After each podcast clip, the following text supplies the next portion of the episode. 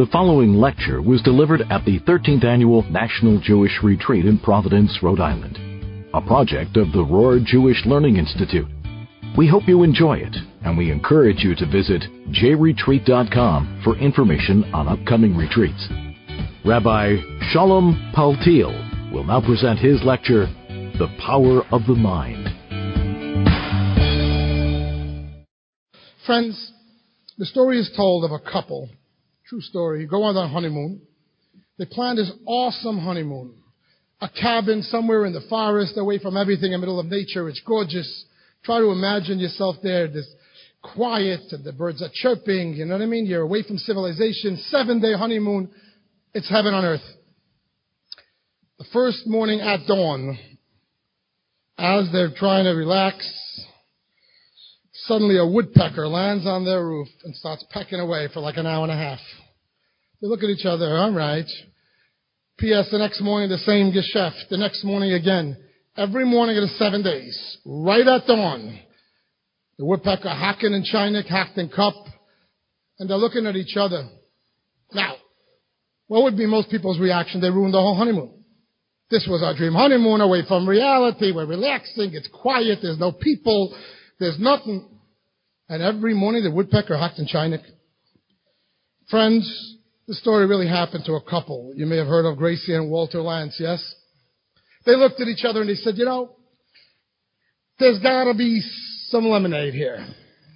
By the time the seven days were over, they invented the cartoon character Woody Woodpecker. True story, Walter was the illustrator, Gracie was the voice. She was interviewed on her 50th wedding anniversary and she said, looking back to that story, it's the best thing that ever happened to us. Friends, nothing says the power of optimism more than this story. They could have seen their vacation as a failure, and guess what? It would have been. They decided to see it as a success. And in fact, it was. Martin Seligman, in his book Learned Optimism, he writes of a study that he was asked to do for Metropolitan Life Insurance to train their salesmen if you're a salesman, you, got, you need positivity, you got to know how to take rejection, etc., etc. So they had a whole course of study. You have to pass certain tests, mostly intelligence tests, uh, you know, aptitude, whatever. And uh, when they brought him in, he said, "What about optimism?" They said optimism wasn't really on the test. She said, "I want to make a separate test for optimism. In fact, I want you to bring back many of the candidates who were rejected." in the last round off because they didn't pass the intelligence aptitude test. Bring them back. Let them do the, the, the uh, optimism test and the ability to take rejection time and again and again, while the others take the intelligence test. They outsold them by 57%. And he made the same point. Positivity works.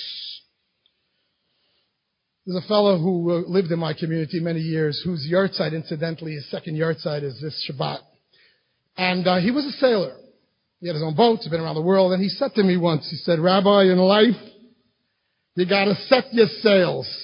It's so interesting that he's a man who suffered the one greatest, single greatest tragedy, lost a child. He said, and he remained positive till his last day. He said, you gotta set your sails. Which direction you want to go. Don't leave it up to the winds. You set your sails, you're in charge. If life is like the sea, I'm the captain of my ship. The sails are my thoughts. I put my thoughts in the right direction, and I can avoid going south. I'm sure many of you have heard of the uh, film, the 2006 film, The Secret. Anybody? It was also a best-selling self-help book, and essentially made this point: thoughts become things.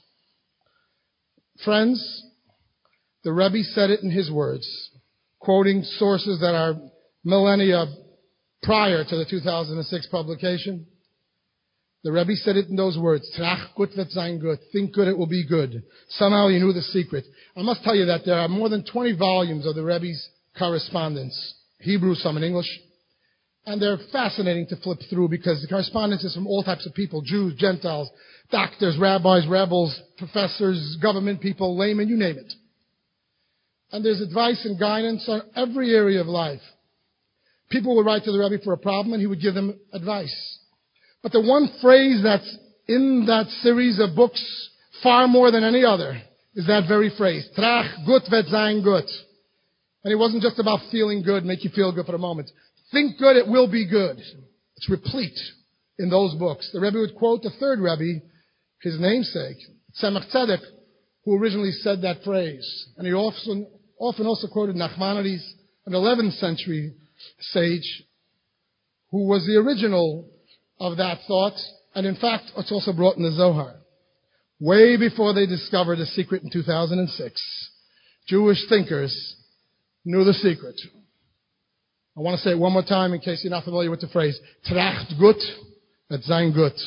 In our community, we give out bracelets at one of our dinner fundraising events in English letters. Tracht gut, wird sein. And people walk around with it. Ten years later, I got my bracelet. You gotta stay, oh, you got it? Look at that. Look at that. Look at that. It's available, by the way. You can get it on the internet. If you're involved in a Chabad, suggest it for your rabbi for the next fundraiser. They'll love it because it's not expensive giveaway. And it keeps on giving. How many years ago did you get that? Wow. God bless. Thank you. But friends, I want to go a little further than just the secret. The Rebbe taught us the secret behind the secret. Why does positivity work?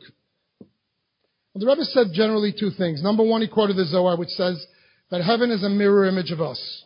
We smile heavenward, heaven smiles back. Zohar, classic Kabbalah, second century in terms of its origin, uh, the author. And then the Rebbe said another reason. If I think positive, that means I trust God.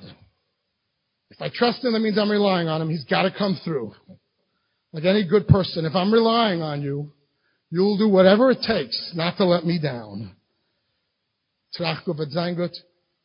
Telling God, I trust you that you got my back. He won't let me down. If I'm good on my own, God says, all right, manage, Kinderlach. Do your best. If I say, no, no, I know it's going to be good because you've got my back. He won't let me down. Great Hasidic story of uh, the Tolner Rebbe, a Hasidic master some 190 years ago. So, there is a wealthy, arrogant, secular Jewish businessman traveling from Berlin, where he lived, to Krakow to do business, and he stops in an inn on the way. And uh, it's not a very fancy inn. It's not exactly his, you know, it's not the five star, but that's what's available. He walks in. It's run down. It's shabby. It's poor. The paint is peeling. But he says, "What are you going to do? This is it." The innkeeper and his wife come out. They say, "Oh, you look like an important macha. We're going to give you the presidential suite." They take him in the back. There's a nicer room. There's no paint peeling. It's more comfortable. Plush pillows. A little more money. He's very happy. Not 20 minutes pass. He's settling in. The innkeeper knocks on the door. His wife right behind him. He said, we, we don't know how to tell you this. We feel terrible, but we need to ask you a favor to move next door. Please, there's a holy man who just came and he's very holy and special. We must give him this room. So we'll get the bellhop, we'll help you. We won't even charge you. You're on us. But please, do us this favor and we're really sorry and are apologizing. And the guy is rolling his eyes. That's a holy man? Can you explain this to me? A holy man needs the presidential suite? But he says, it's not a problem. I'll move. No problem. And he says, I'll even pay you for the other room. They move him over. And the holy man comes in to tell him, Rebbe. And he overhears the conversation. They say, Rebbe, give us a blessing for success in children. We struggle and we have no children. And the Rebbe says, you want a blessing for success in children? You need to give me 500 gilder to marry off a poor orphan bride. And the guy's thinking, this is a holy man, this is a charlatan. 500, he needs the fancy room. The holy man, and now he needs 500 gilder. These poor people, 500 gilder was, you know, a life savings of 30 years. It was, it was a tremendous amount. 500 gilder. And the poor woman says, Rebbe, you know, we love you and your blessings are special and everything, but could, could we do something for 100? Nothing doing 500. She tries to negotiate 150, 180. You want blessing for success in children. 500 gilder. The innkeeper runs to the safe. He comes back, puts down the 500 gilder. The Rebbe gives them a sincere, heartfelt blessing, success in children, retires to his room. Later that evening, the businessman notices the Rebbe takes a stroll. Comes out of his room with an attendant walking behind him. he's a big shot, like he's important. And as he walks through the lobby of this hotel, he says to his, he says loudly, he says, this is some excuse for a hotel. Look at this place. It's run down. It's like a hole in the wall. This is not a hotel. It's Such a tiny place. It should be bigger. One floor, it should be three, four stories. And it should be all over rooms. There should be people coming, and going. We should have big stables for the noblemen, for the horses, big fields with picnicking and everything else, and a stream of water. Come on, this is shabby. And the businessman is thinking, there you go again, Mr. Holy Man, with your fancy room and your 500 gilder. Now you're telling us, what are you, an architect? Go study some Torah. This guy's full of baloney. Fast forward 10 years later. Same Mr. Businessman's traveling from Berlin to Krakow. He says, guess what? I'm going to go check out that little Indian keeper. Was a nice person. Let me visit him and his wife. He comes by, but lo and behold, it's a whole new situation.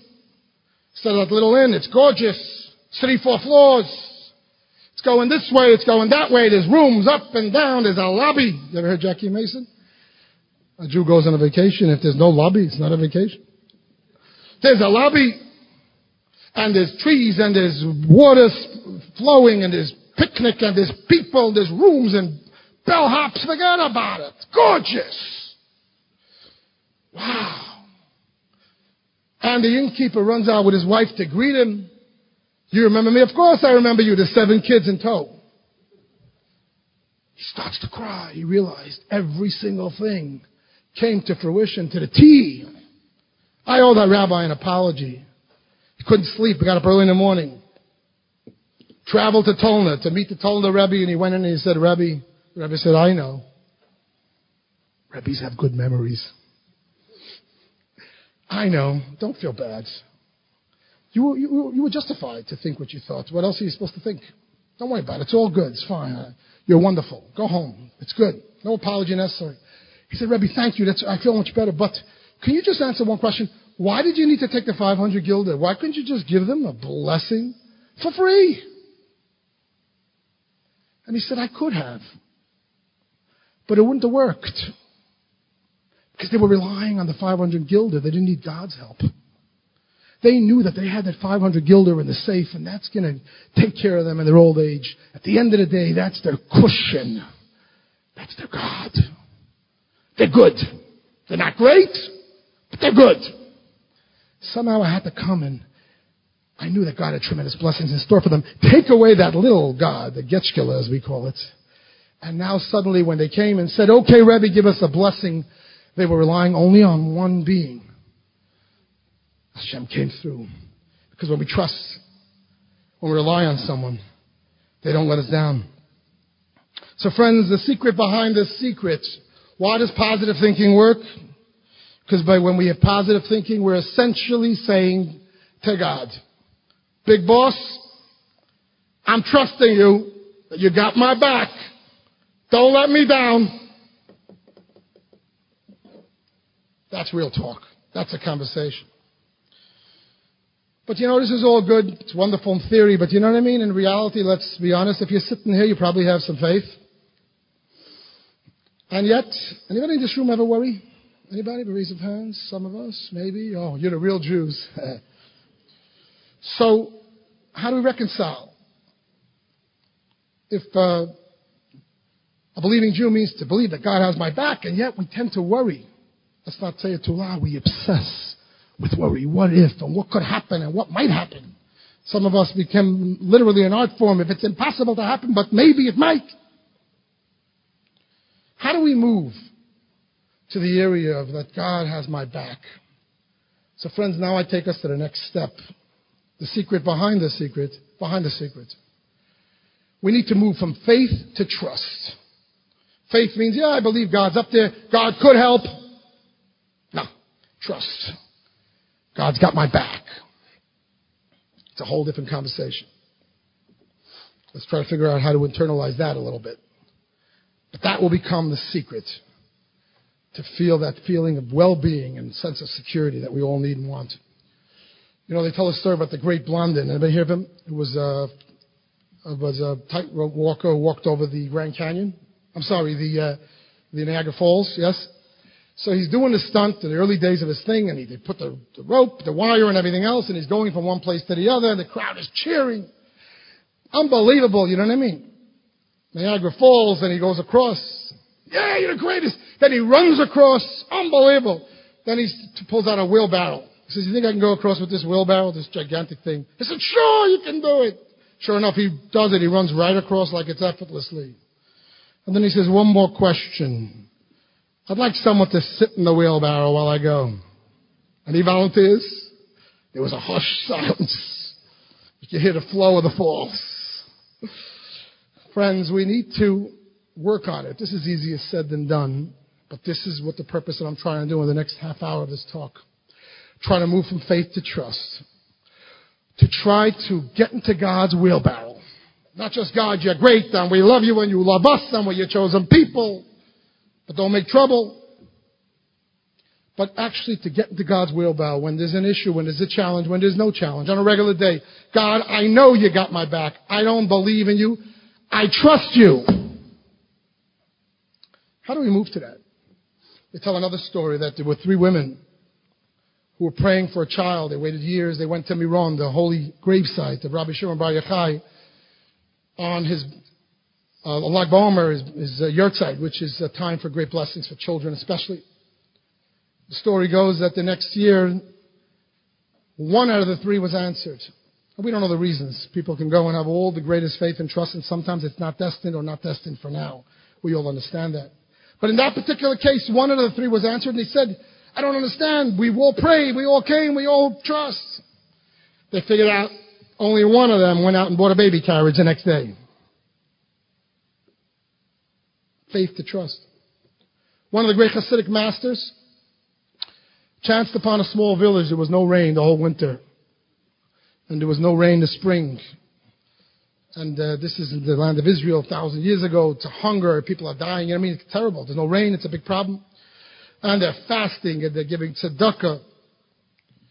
And the holy man says, what's the problem? Just ask God. He's your father in heaven. Talk to him. I said, really? That's all we got to do? We've been doing, it. we've been davening, we've been... He says, sure, tell the whole town tomorrow morning, at 10 o'clock in the morning, we should all go out to the field, men, women, and children. No fasting, no nothing. We're going to talk to Hashem, open our hearts like children to a father. It's going to rain, it's going to pluck. It's going to pour. They were all excited. Everybody came. Filled up the marketplace. They prayed, they prayed, they talked. Not a cloud in the sky. They said, Rebbe, it didn't work. We trusted. I said, really? How come not one person brought an umbrella? That's the exercise. That's where it really counts. Let's try to see and I speak to myself as I speak to you because this is ultimately what real Judaism is to move from faith to trust. And by the way, trust doesn't mean inaction at all. Trust doesn't mean, well, God will take care, you know, and I do nothing. No. To the contrary. When I know that God has my back and God is with me, I pull out all the stops. There's no effort that there's no stone unturned because I know I got God behind me. I go with energy and zest and I do what I gotta do to be a vessel to those blessings. But I know God will come through. So how do we move from faith to trust? And some of you might be thinking, you know, it's all wonderful. It's a nice idea, but how can I really trust him? His track record isn't that great. He's certainly not batting a thousand. We all know of tragedies, painful things. You know, God gives tremendous blessings from time to time. There are illnesses and there are miraculous recoveries, but it doesn't happen every time. How do I go into God's wheelbarrow in the off chance that I'll be the one to fall out? It's a big question. Friends, this next section comes from Maimonides in the Guide to the Perplexed, teaching us how do we move from faith to trust when God doesn't seem to always come through. Maimonides says this. I'm going to use sports terminology. It's not his words. We often think of God as the referee. He's really the quarterback. We think of God as a troubleshooter. Life basically runs. God created it. It's all wonderful. Nature runs its course and everything else. But when there's a problem, God steps in. Where in fact, we need to shift our thinking, says Rambam. God is actually the quarterback. He sets up every play. He makes every play. He's actually all the players on the team. The difference is huge. Because if God is the referee, God's job is only crisis intervention, if God's only sitting there waiting in case something goes wrong, then his track record ain't that great. For every 10 car accidents, a couple of injuries and maybe a fatality. You know, it's a decent record, but it's not great. For every 10 cases of serious illness, you're going to have a few that may not recover, etc., etc. If he's a referee, he's pretty good. It's pretty good crisis intervention, but is his record 100? Maybe it's 80%, maybe it's 90. You want to be nice, 95. You're getting into his wheelbarrow? I'm not so sure. Says Maimonides, if we need to shift our thinking and realize God is in fact the quarterback. He makes every play. Friends, try to get this. Every breath I take is a gift from Him directly to me. Every time I can see and walk and talk and move. My children are born with ten fingers and ten toes. That off chance accident that I met someone that became my greatest client and saved my practice. The person that I met that was the marriage of my dreams that I happened to meet because I was in an airplane and I lobby eating a banana. God says, I'm doing that. I have a friend who's a big, big shot doctor. Really could call him a scientist. He says there's more going on in one human body than the whole Manhattan. we live in New York. Manhattan, right? What's going on in Manhattan? It's, forget about it. There's a trillion moving parts. He says in one human being there's more going on than the whole Manhattan. Every moment. This is Maimonides. This is classic Jewish thinking. This is 800, 650 years pre-Baal Shem Tov, which takes it even further. Says Maimonides, every molecule, every moment, every breath, every, every moment that I can see and move and talk and walk, God is doing it. He's involved with me full time, real time. And I'm just one, multiply it by seven billion. Multiply it by animals and birds and crops and plants and planets and butterflies and each one. There is no force called nature that runs its own course. Each one God is doing. So if we look at that, suddenly we have a whole different situation. If I want to give God a track record, I think it's 99.999999. Keep going. It's got so much good stuff. Thank God I'm 51 years old. Every day I wake up, I can see, I can breathe. I don't know how many breaths we take a day. Maybe somebody knows. Wow. God is awesome. So when the occasional thing doesn't happen the way I'd like it to happen, I'm talking about someone that's batting virtually a thousand. I'm going to give them the benefit of the doubt. I mean, there's going to be cases where we don't know the answer and we might not know till Mashiach comes. That's the unanswerable question that God told Moses, I can't show you my face. Ironically, Kabbalah says some of the greatest souls are given these great tests that are unanswerable. But the day to day disappointments, setbacks, I always tell God, give me small tests. Don't give me big tests because I'll fail. You hear? I'm on a microphone. But God only gives us a test that we can handle. If He's batting 99.9999%, if I'm shift my mindset, I'll talk in a moment how to try to do that, to think of God in real time every moment, which is a fact, it's basic to our faith and it's simple common sense. How do I breathe? Am I plugged in someplace? Is there a machine? Thank God not. Wow. So then the rear instance, the point zero zero zero zero zero zero one, hey, maybe he's got something up his sleeve. You know, if somebody's got a 400 batting average, anybody know baseball? You remember Rod Carew? This was one of our guys. He bat 400 today. If you do 360, I don't know what the steroids, how it adds up. But you know, 350, 380, it's unbelievable. Rod Carew, some people said he was a Yidel, by the way. He had a, he had a star and everything else. But everybody's Jewish to us, right? we were kids, we decided that Hank Aaron was Jewish. From his mother's mother. but Rod Carew was over 400. Imagine somebody's batting 400. 500. I don't know if it ever happened. Every second at bat. Imagine he's batting 999. And then one time he gets up there and it's an important game and he messes it up. What are you thinking? He did it on purpose. He's got a plan. It's a sacrifice fly.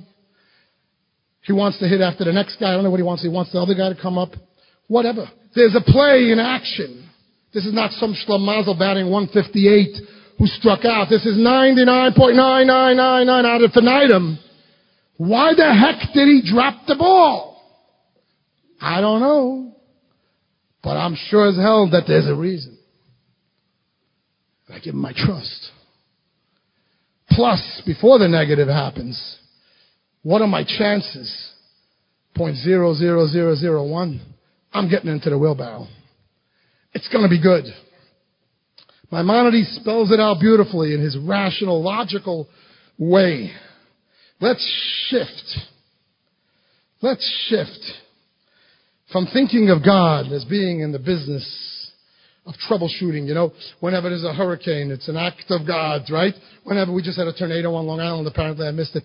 It's an act of God, and all over the media, news outlets where God is not even mentioned, you know, from uh, for months on end. Suddenly, it's an act of God. Everybody becomes religious. How do you think God's thinking to that phrase? There's a hurricane an act of God. God's looking down. What is he thinking about that expression? He's saying, you know, every time something goes bad, it's an act of God. Kinderlach. Every time something goes good, it's an act of God too, he's saying. Every time there's a gorgeous sunny day, uneventful. It's unbelievable. We're driving and my wife says, could we even paint such a picture of those clouds? That's me, says God. Every time your children are running around happy and healthy, that's me. Every time your relationship grows, every time you find that extra client, every time, I've said before, you're breathing, you're living, you, you're accomplishing life. That's me too. I'm not just in the hurricane business.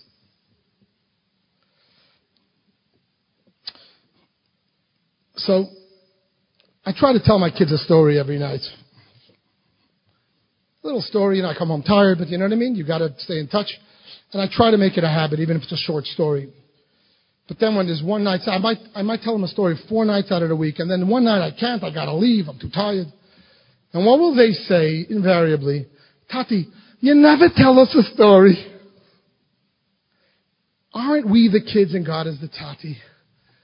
We don't notice what he does. We notice the one time that he doesn't. My wife Sarah often points out that in our Chabad are two large plaques, a memorial plaque and a Simcha plaque. The memorial plaque is packed. They have to get another one, maybe a third. The Simcha plaque, you're lucky you can get a leaf up there. Now people have Simchas, there's babies, kindergarten, there's college graduation, there's promotions, there's weddings. Why? What does a Simcha have to do with God? Somehow it doesn't compute. You gotta study about it to make the connection. Somebody died. Oh, God. The Rebbe, I think, is saying, based on the Tzemach Tzedek and based on the Zohar and based on the Maimonides that I'm quoting, Trach good, sein good, be positive, it will be good because you're trusting God and He deserves our trust. How do you go from faith to trust? How do I go from faith to trust? By recognizing He's not the referee, He's the quarterback, He's doing everything. His track record suddenly goes through the roof. Wouldn't it be great to realize not just faith, but trust? Faith means Hashem runs the world. He's in charge. He loves me. Uh-uh. He's in my room. He's got my back.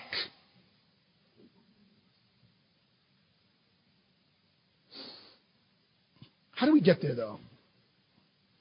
That's my fourth step. I'm giving you the secret. I'm giving you, I'm giving myself. We'll work on this together. It's a lifelong project, by the way. The secret to the secret to the secret to the secret. The secret is that optimism works. The secret to the secret. Why? Because it means you're trusting God.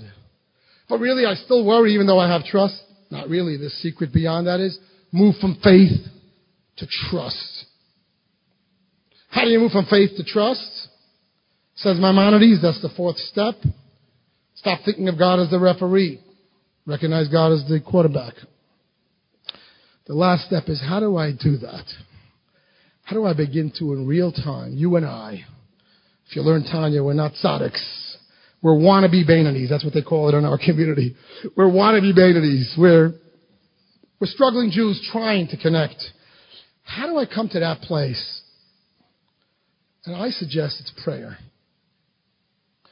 To shift our mindset in prayer rather than it being a duty to being a therapy session with God. Somebody said to me, every day we have to pray. I mean, God's ego problems. Every single day and every five minutes, He creates, He comes, He goes. Same words. And I said to him, I said, stop thinking about prayer in the abstract, personalize it, everything. So when it says He took the people out of Egypt, that's me. We each have our own Egypt and bondage and challenge. God's taking me out of it. When He says that God counts the stars, He knows their names. Why do we say that? He knows your name. He knows what's going on with you. He knows your challenges. He knows the things that you don't even know about yourself. He counts each one because he matters. Yada yada. You can do this on every single page in the prayer book. Hayalisam in Sheol Nafshi, King David sings, you have raised up my soul from the, from falling into Sheol, into the lowest of the low. Don't parrot King David's words. Of course, read those words because they're prophetic and your soul resonates with them, but say them as your words. Either as a thank you or perhaps as a prayer. I'm not going to go through the whole prayer book, but try it. I'm sure you have. This is daily prayer. When I wake up in the morning, instead of saying, oh, I got to daven, I got to daven. I must tell you, the fellow who asked me this question in my community, he loves to study. He comes to every class, JLI, forget about it. Prayers, he says the same words. He's an intellectual guy, intelligent guy. It's boring. After I told him this, he started showing up to minyans. And when we finished the Amida, when we finished the Amida, we're all waiting for him. Because suddenly this is therapy.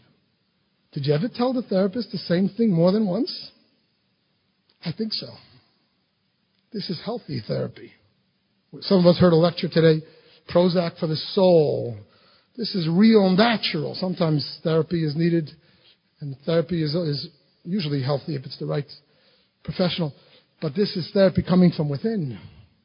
I open my eyes in the morning. I have to say Modani. I want to say it. Thank you, God, that I could breathe. You gave me another day. I can see, I can walk, I can talk. And every page in the prayer book, sincere, personal. It's me and you. That's it. It's a whole different prayer. Friends, this blessing is what the whole world is looking for. Seven billion people on the planet. People want different things houses, money, cars, boats, vacations. But I think there's one thing that every single person on the planet wants happiness, a sense of peace of mind, a sense of security that everything is A OK the wealthiest people in the world who have everything will travel to India and back and wherever. They'll fly to the moon, they'll jump out of airplanes to find a little bit of that sense of wholesomeness, that it's really okay. And it seems to elude us. Torah, the Rebbe, the Tzemach Tzedek, Nachmanides, Maimonides are telling us here the secret of the secret of the secret of the secret. I'm just going to sum up again the five steps if you want to write them down. This, first secret, as per, I'm borrowing from the 2006 film, V'Zayin Good, Positivity Works. Or as they say in that book, thoughts become things. The secret to the secret, step two, but why? Because it means if I'm positive, I trust in God, and if I trust Him, He won't let me down. Really, but I have trust in God and I still worry much too much. I need to move from faith to trust. I need to move from a place of general belief in God that He's out there and He could take care of me to trusting, to getting into His wheelbarrow. But how can I? Step four. His track record isn't so great. Maimonides, I gotta shift my thinking from God as referee, as troubleshooter, to God as quarterback. And how? Through prayer. It's my own suggestion, but I suspect that it's correct. You know, I used to think as a young person, why do we pray every day and three times a day? Now that I have Hashem kids and Eniklach, only three times a day? You should pray a whole day. And you, please, my kids in camp. You should be okay, this one. But on a personal level, friends, let's try this together. You know, in Jewish prayer, we pray together, but we pray alone. We pray as individuals. Yeah, we're all in the same room, but it's really just you and I, you and Hashem. One on one. There's a fellow in our shul. His name is Scott. Scott was a Yom Kippur Jew. I don't think he was even a Yom Kippur Jew until about four years ago, and he showed up to a Shiva minyan as number 10. We laid his tefillin for the first time. And about a week later, he showed up and he bought himself a big Chabad tallis and tefillin, and he hasn't left since. He's there every single day. He's one of the few Jews who walk around Port Washington, Long Island with a yarmulke on his head. Scott. And Scott has reason to complain. Doesn't matter. But he also has tremendous blessings. And he's there every day, rain or shine, you know. I come in one day, there was a big snowstorm. We daven at 7, maybe I showed up at 7.38, you know what I mean? There's a snowstorm, I wasn't even going to leave the house. I felt bad, I cleaned up a little by the house, put on my boots. I trudged over there, I figured maybe I walk in, there's nobody there. Scott sitting in this corner. And I felt bad. This was early on when he started just coming. I felt like he's going to feel let down. The rabbi didn't come. I walked over and he didn't even look at me. He was busy. And finally I got his attention. And I said, Scott, I'm sorry. He said, Rabbi, it's okay. I'm with Hashem.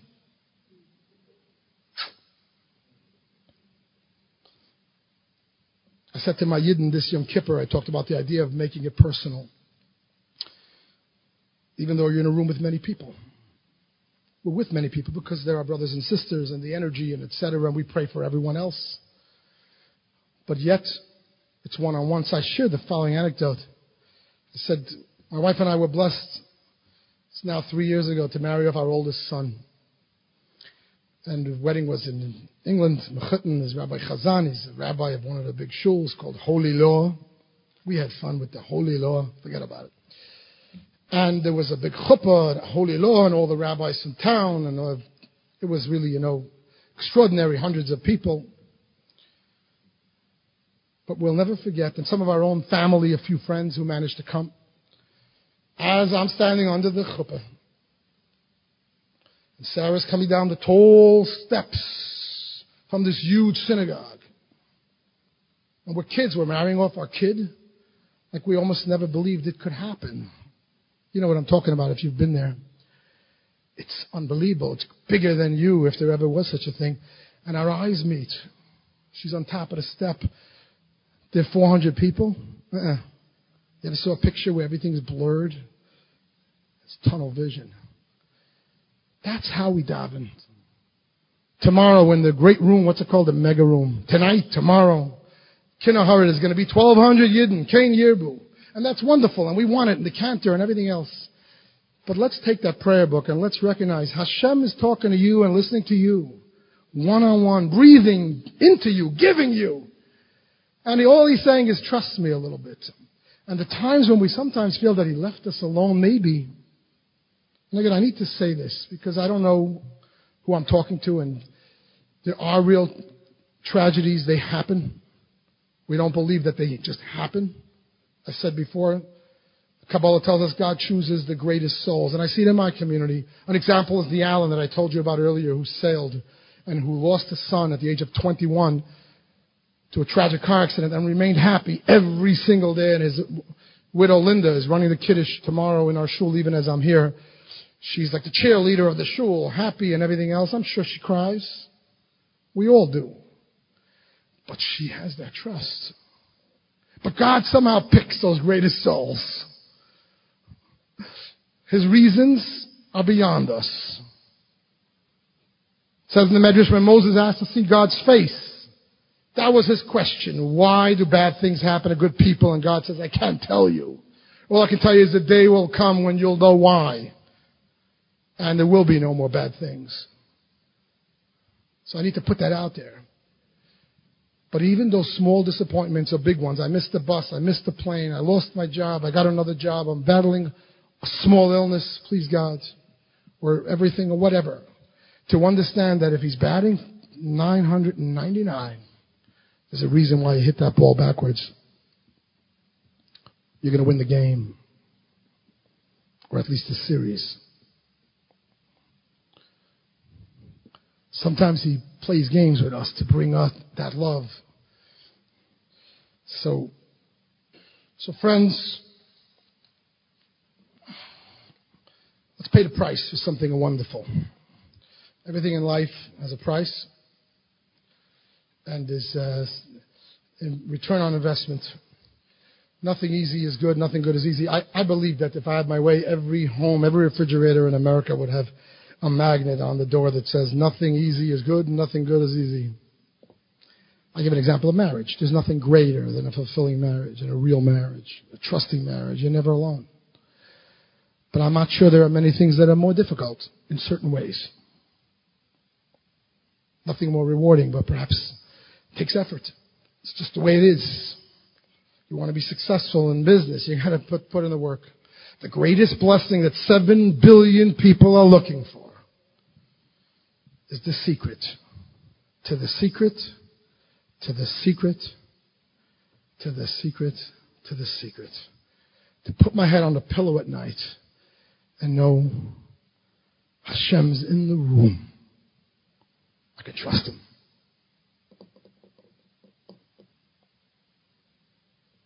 Let's try it. It works. Thank you so much. Any thoughts, feedback, questions? Question was that um, at her father's funeral, the first words that came out of her mouth were Gam zu l'tova. This too is, is for the best. And she asking, what's your name? Jamie's asking if it's the same thing. It's exactly the same thing. It's bottom line, it goes down to faith. It's complicated because generally at funerals, we don't say Gam zu l'tova immediately, and no one's going to. I'm sure God got a kick out of that because you're unbelievable, you're extraordinary for doing that. But we have a nuanced relationship with God. It's like a marriage. We love Him, and we sometimes hate Him, and that's okay. Meaning, meaning we're allowed to kvetch. At funerals, we say Baruch Dayan Ha'emes. We accept, but we say Shiva. We don't make a bar mitzvah out of it even though God did it. But we cry because in our realm it hurts, and we're meant to have a real relationship with God. We're not supposed to just have blind faith. We're supposed to have real faith and trust, which is permeated with feeling. And therefore, as human beings, the way God wired us up, when there's a tragedy, we cry and kvetch and complain. And guess what? That means you're a real believer. But at the same time, after nisht gedacht, after the Shiva, or in your case, you were able to do it quicker. As, uh, so then, uh, yes, that's the approach.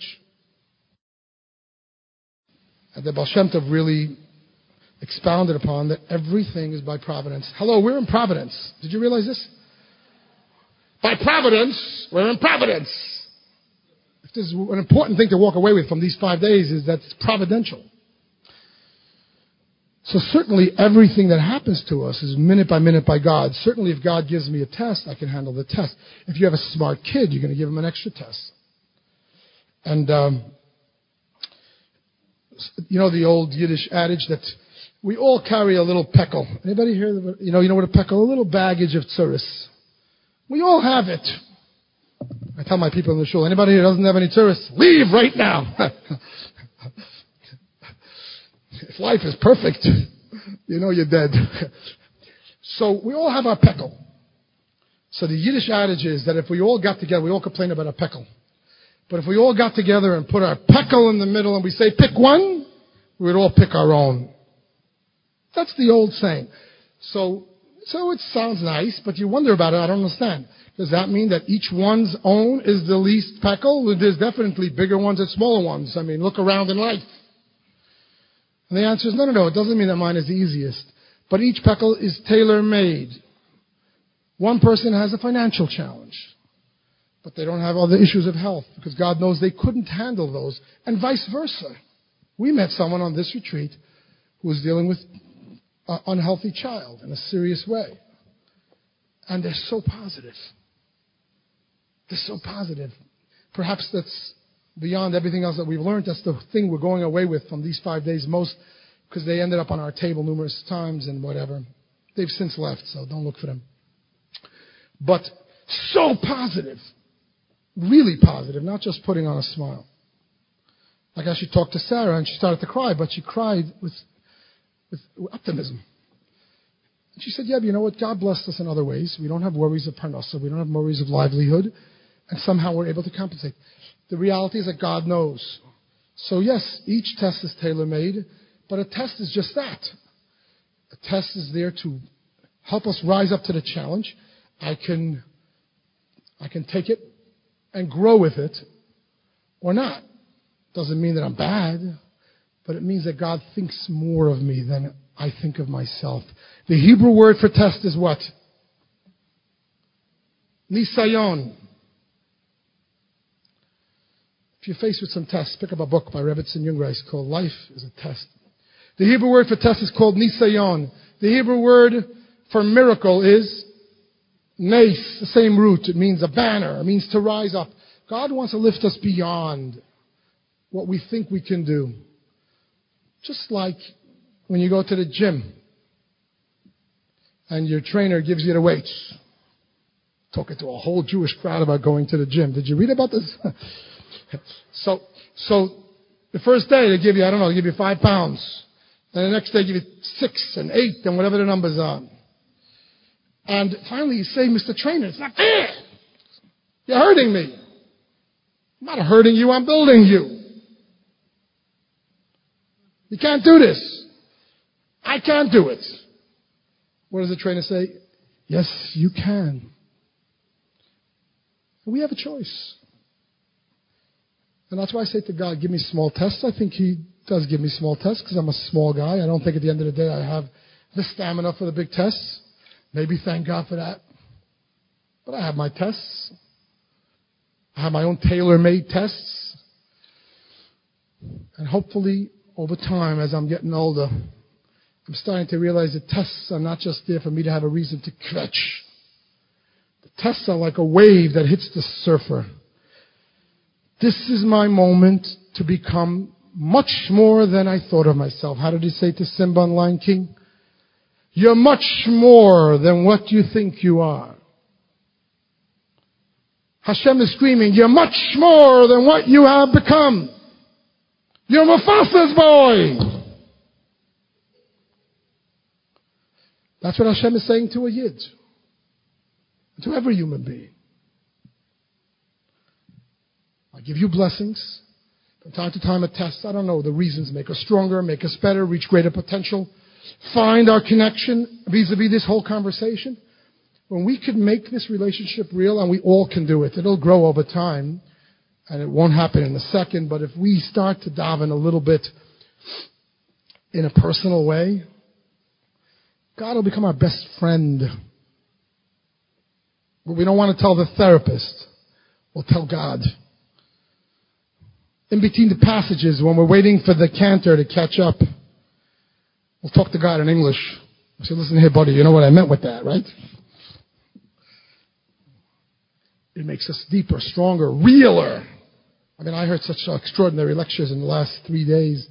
I'm sure you did too. God is reality. God is existence. We're part of that. What a great gift to feel that. You'll never worry a day in your life. You know that you matter. How can we get that without a little bit of weights? When everything is good, we just lay back on the beach. There's a little bit of a challenge, and we dig deeper and we overcome it. Ah, how did I do it? Hashem said, because you have an neshama, you, you're much bigger than what you think you are. You're a piece of me, you're a chip off the old block. Let's do it. Let's do it. It's like a cardiogram. It doesn't go like this. It goes like this but over time it becomes realer. Thank you, friends. Have an amazing Shabbos.